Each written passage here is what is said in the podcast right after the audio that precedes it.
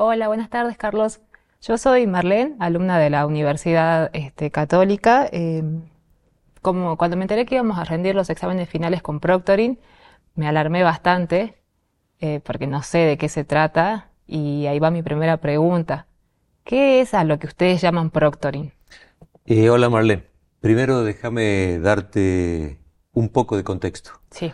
Vos sos alumna del sistema de educación a distancia. Exactamente, sí, sí. Mi posición en la universidad es ser el director de tecnología y transferencia del sistema de educación a distancia. Está en mi responsabilidad la implementación ordenada, planificada y gradual de este sistema. Ahora te propongo además lo siguiente, sí, además de contestar a tu pregunta. Este diálogo tiene que ser un diálogo honesto, franco, sí, profundo, y vos tenés que tener la libertad de preguntar, cuestionar y repreguntar hasta tanto te sientas satisfecha con la respuesta que te brinde. Perfecto. Ahora vamos de nuevo a tu primera pregunta. Sí. ¿Qué es Proctoring? Exactamente.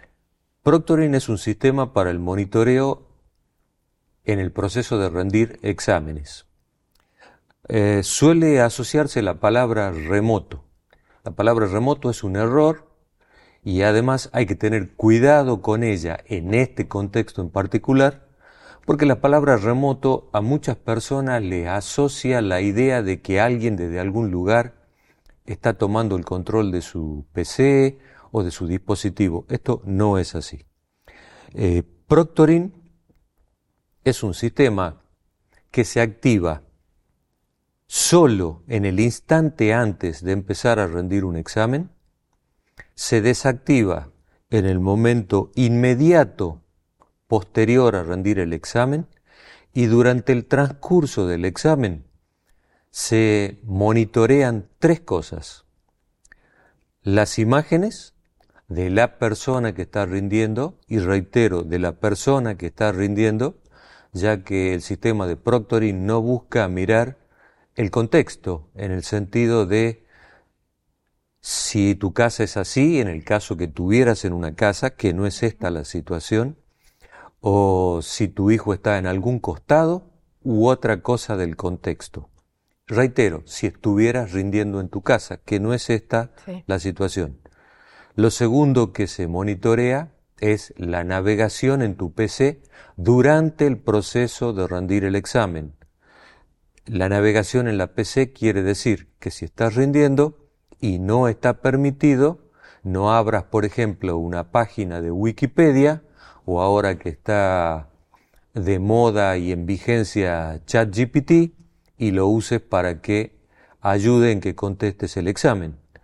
Y lo tercero, se controla cuáles son las aplicaciones que abrís durante el proceso de rendir examen. Cuando digo aplicaciones, es, por ejemplo, un archivo PDF, un archivo Word, en el cual podrían estar las respuestas al examen que se te está tomando. Entonces, ese es el contexto y lo que hace Proctoring. Y para implementar esta tecnología, este sistema, nosotros como estudiantes, sin saberlo, ¿firmamos algo en algún momento? Sí, los alumnos no. Primero debemos hacer una salvedad. Sí.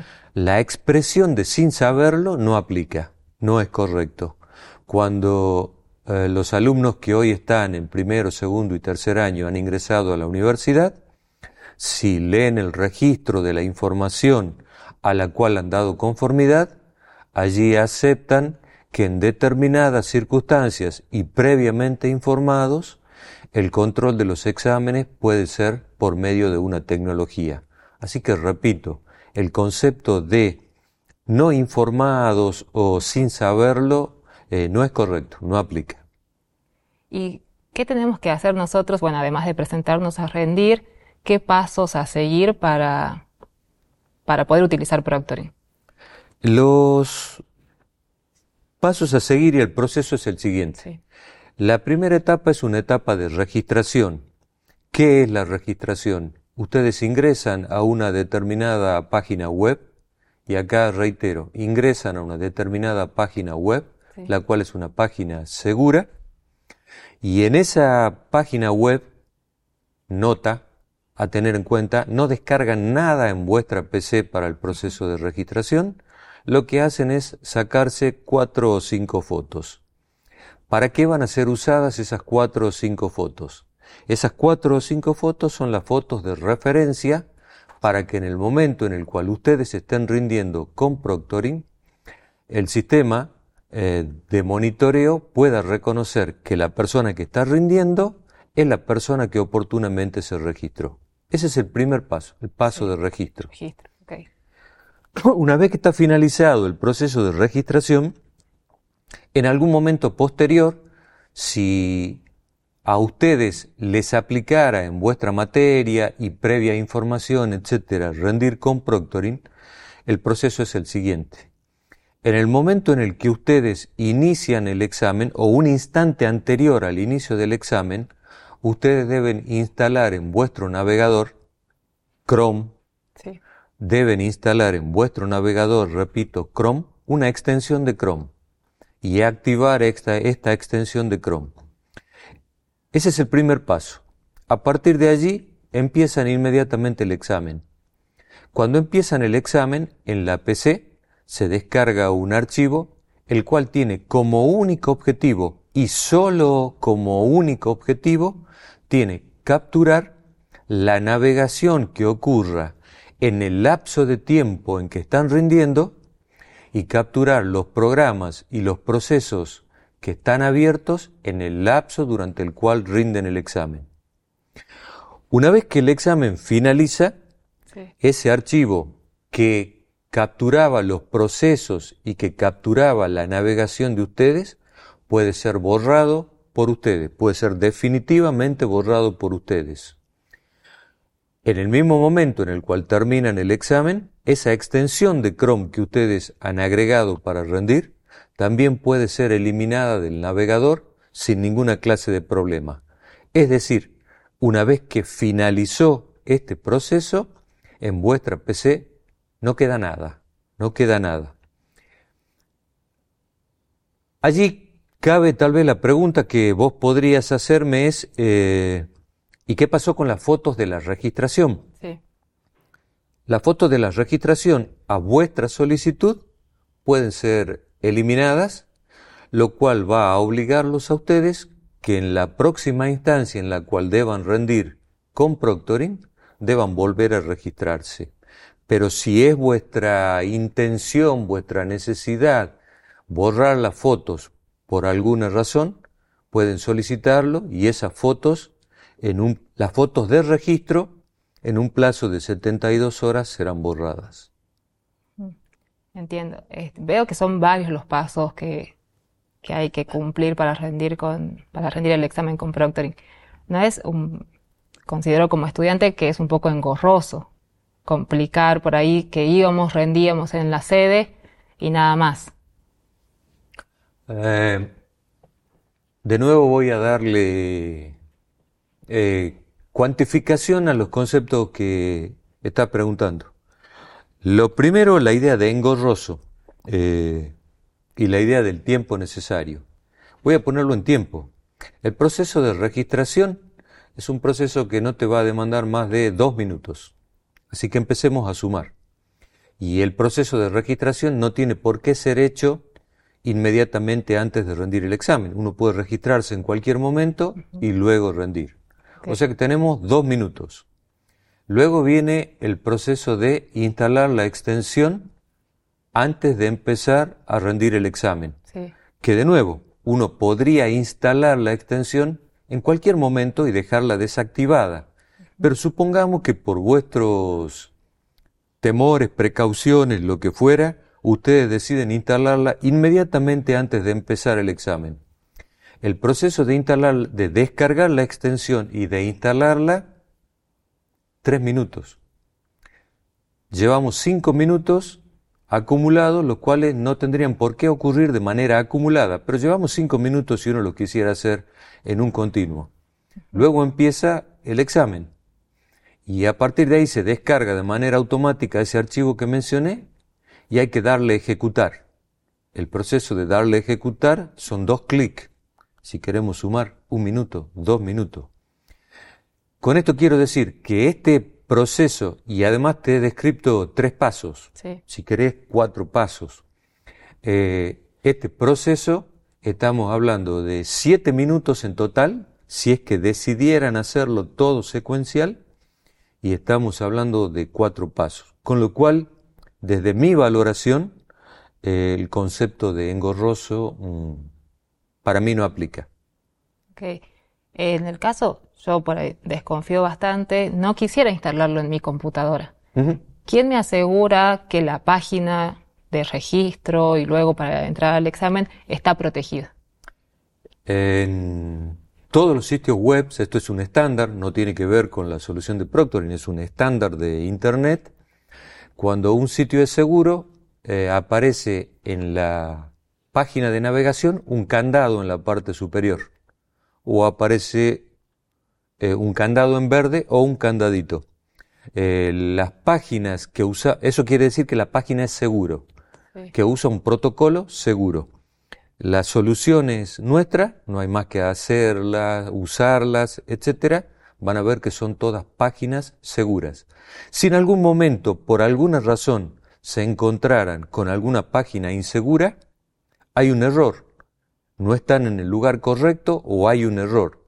Las páginas nuestras solo deben ser accedidas y pueden ser accedidas porque son páginas seguras. Luego de conocer la noticia de Proctoring, yo sí empecé a investigar y googleé y vi que en otras partes del mundo sí se utilizan, pero para rendir de manera remota. A nosotros nos siguen pidiendo ir a las sedes. ¿Esto va a ser así? ¿Por qué? Hay 2 cosas ahí. Lo primero es, estos sistemas de Proctoring no solo se usan en otros países, también se usan en la Argentina, porque a veces hay mensajes confusos y hay universidades en la Argentina que usan diversas soluciones de Proctoring. Al menos hay 4 o 5 soluciones de Proctoring que se usan en la Argentina. La solución que usamos nosotros es una solución propia, desarrollada por UCASAL, buscando cumplir los estándares internacionales. Eso por un lado. No solo se usan en el exterior, sino que también se usan en Argentina. La segunda parte. Hoy ustedes van a rendir a una sede. Exacto. Sí, es correcto, van a rendir a una sede.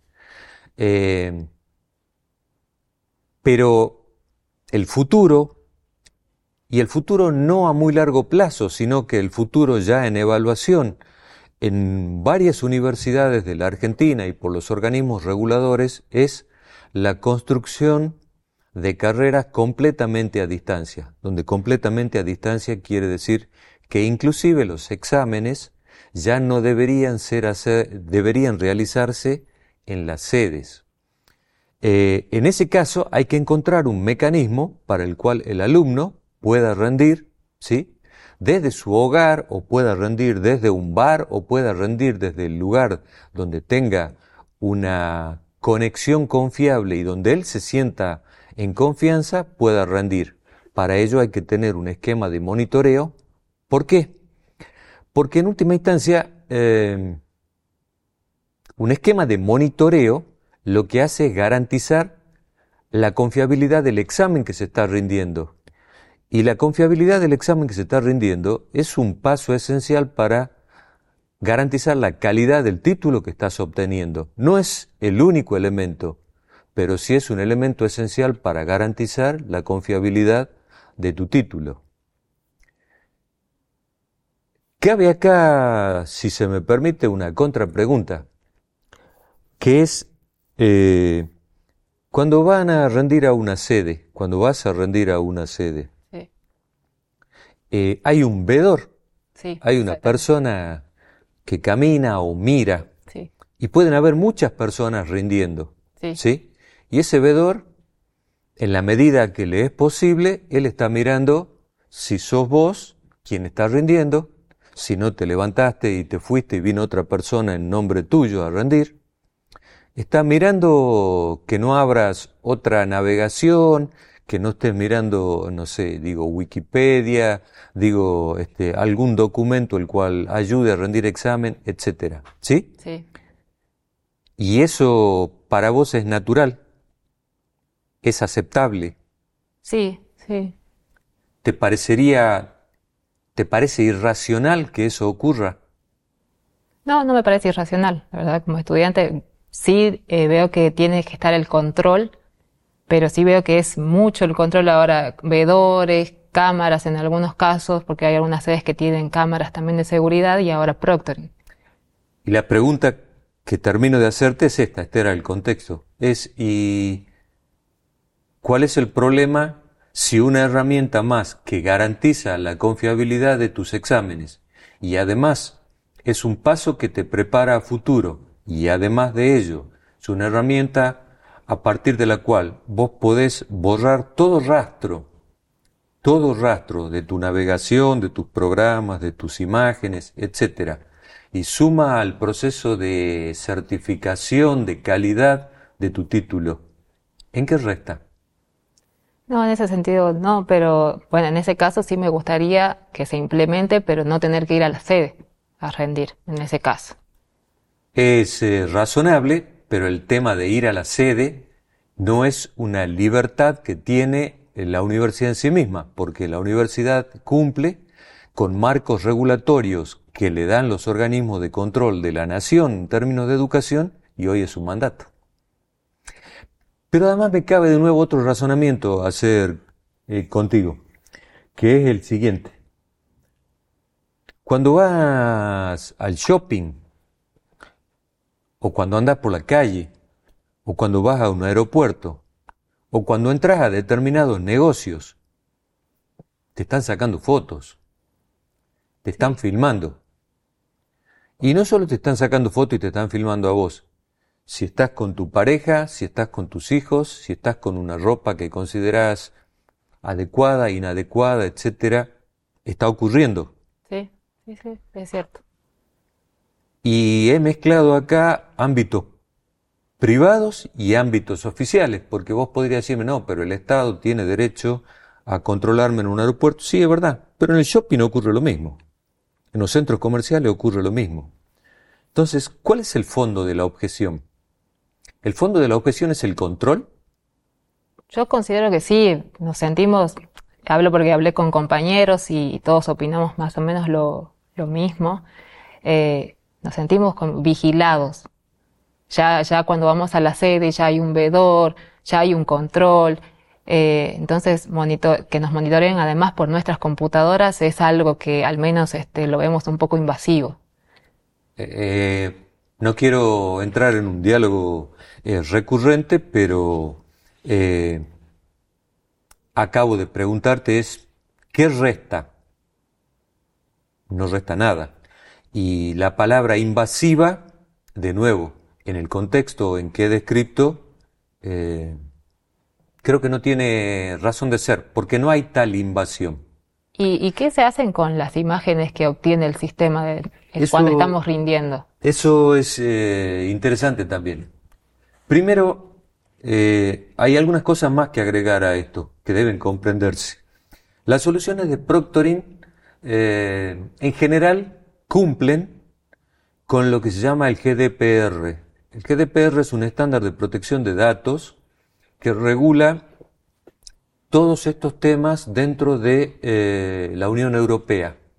También existe otro estándar que se llama FEPSA, que regula la información que se captura de los alumnos, etcétera, específicamente en el ámbito estudiantil. La solución de Proctoring que nosotros hemos planteado cumple con la ley de protección de datos. Y además hay acá también una confusión que hay que aclarar, y ya voy a contestar a lo tuyo. Hay que distinguir entre lo que son datos protegidos y datos sensibles, que también hay allí una confusión. La ley los especifica inclusive como cosas diferentes. La captura de imágenes no cae en la categoría de dato protegido, cae en la categoría de dato sensible. ¿Por qué hago esta salvedad? Porque un dato sensible es un dato el cual podría ser usado para la construcción de vías, desvíos, es un sinónimo, de desvíos en el proceso de análisis de algo. En este caso hablamos del análisis de los exámenes. Sí. Ahora, las imágenes, cómo se capturan y qué se capturan, no hacen ninguna distinción del color de la piel, no hacen ninguna distinción de la etnia, no hacen ninguna distinción de la edad, no hacen ninguna distinción de esta clase. Entonces, estas imágenes no son usadas para establecer ninguna clase de sesgo, de vía o de desvío en ese sentido.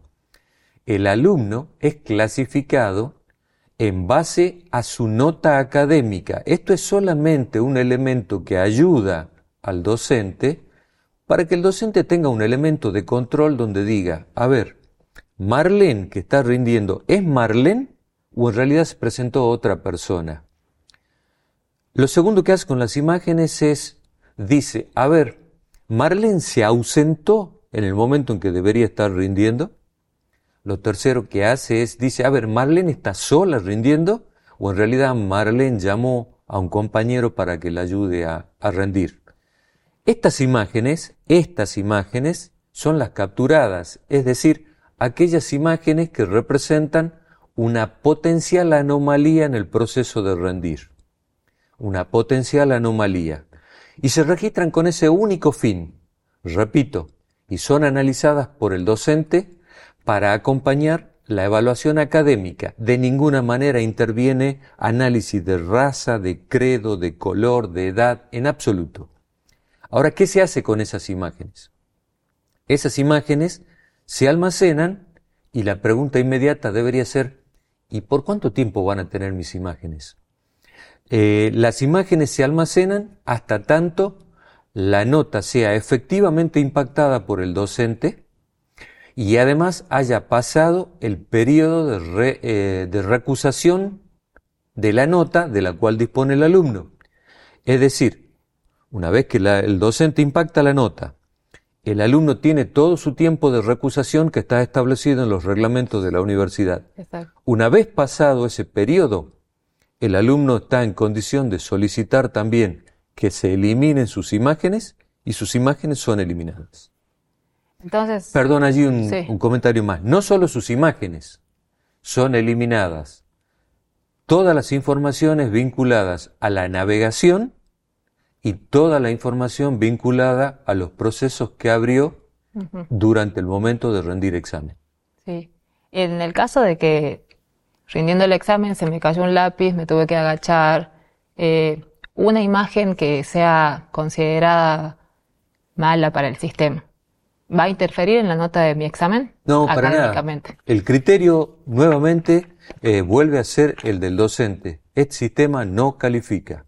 Este sistema no califica. Este sistema solamente aporta los tres elementos que dije. Programas abiertos que no deberían estar abiertos. Navegaciones que no deberían haber ocurrido. Situaciones de imagen que no deberían haber ocurrido. Tan solo en el periodo en el cual se rinde el examen. No califica, le dice al docente, mire, acá están estos elementos. Sí. ¿Sí? Usted los quiere considerar a la hora de rendir, bien. No los quiere considerar, no los considere. Ok.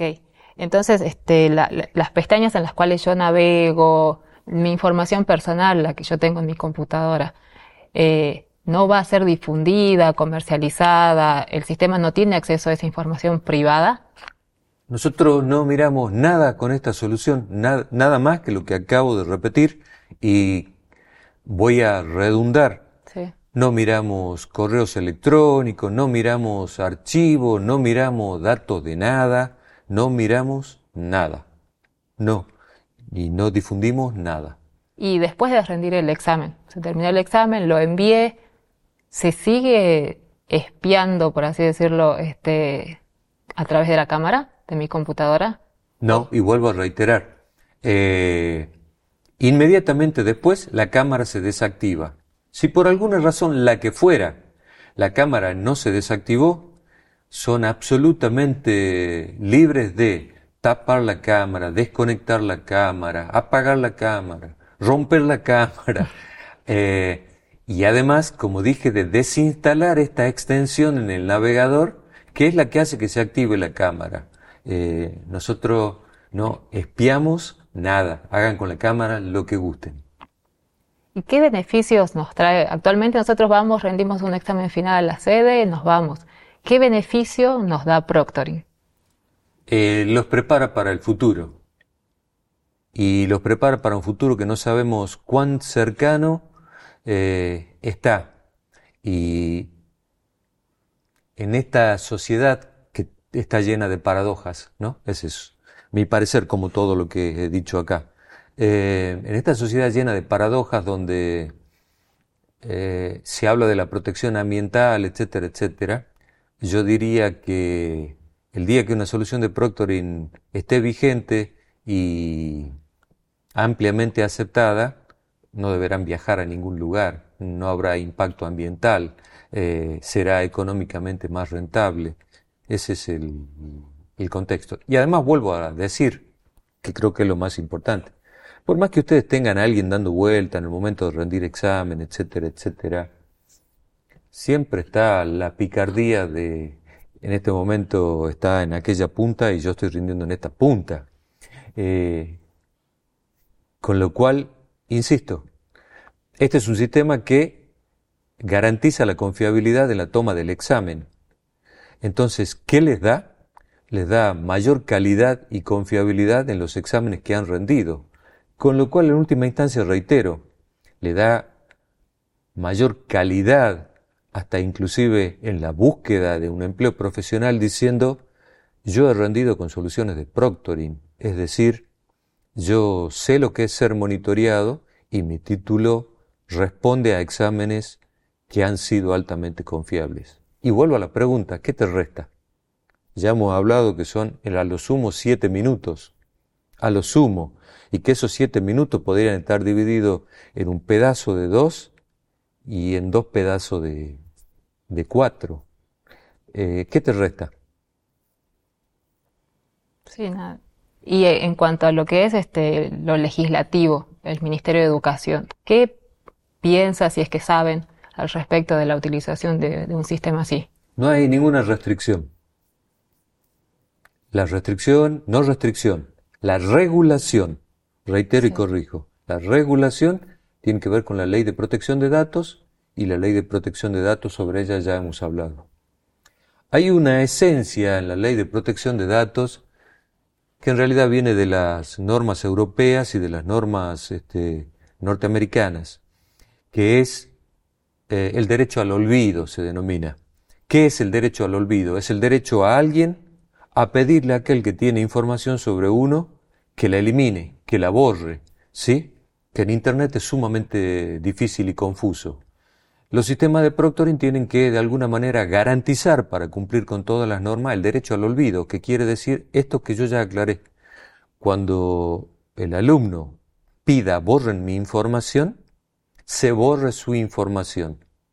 Y reitero, la única información que permanecerá solo hasta que la nota esté impactada y el periodo de recusación, que es un derecho de ustedes, a la nota se haya vencido, luego el derecho al olvido queda en manos de ustedes. Pueden pedir, eliminen todo. Pero los profesionales de informática, ¿saben qué opinan al respecto de la utilización de Proctoring? No sé, yo soy un profesional de tecnología y de informática y acabo de explayarme exhaustivamente sobre esto. Bien, bueno, la verdad es que hay distintas clases de profesionales de informática, sí. Debo decir, porque hay una cantidad de profesionales que son para la televisión y yo los escucho hablar y digo, me gustaría excavarlos un poquito más. Y hay alguna gente que, por supuesto, como en todos lados, es sumamente profesional y puede dar opiniones sustentadas. Yo sé lo que hace la solución de Proctoring de la universidad y hace lo que acabo de decirte. Bueno, son algunas de las dudas que yo tenía respecto de estos exámenes, de la implementación. Me quedo un poco más tranquila de saber que el profesor es en definitiva quien me va a poner la calificación que tengo que tener con la preparación académica con la que me preparo, bueno, para ir a rendir. Pero sí, sigo teniendo el temor, quizás o resquemor de que me vigilen, de que me vean. Entiendo, comprendo cada respuesta y agradezco mucho la información porque a veces tenemos muchas preguntas. Algo nuevo, una tecnología nueva, me trae al menos a mí muchas preguntas. Agradezco mucho que hayan sido respondidas. No, para nada. Y solamente un comentario. Sí. Que es natural. Hoy pasa el dron por arriba de tu casa. Pasa el dron en la plaza cuando estás, o cuando fuiste a una procesión, o cuando fuiste a una fiesta. Y hay algunas aplicaciones de la tecnología en la sociedad, las cuales por alguna razón no son rechazadas. Es cierto. Son asumidas como naturales o no cuestionadas. En este caso, y que son más invasivas, son mucho más invasivas.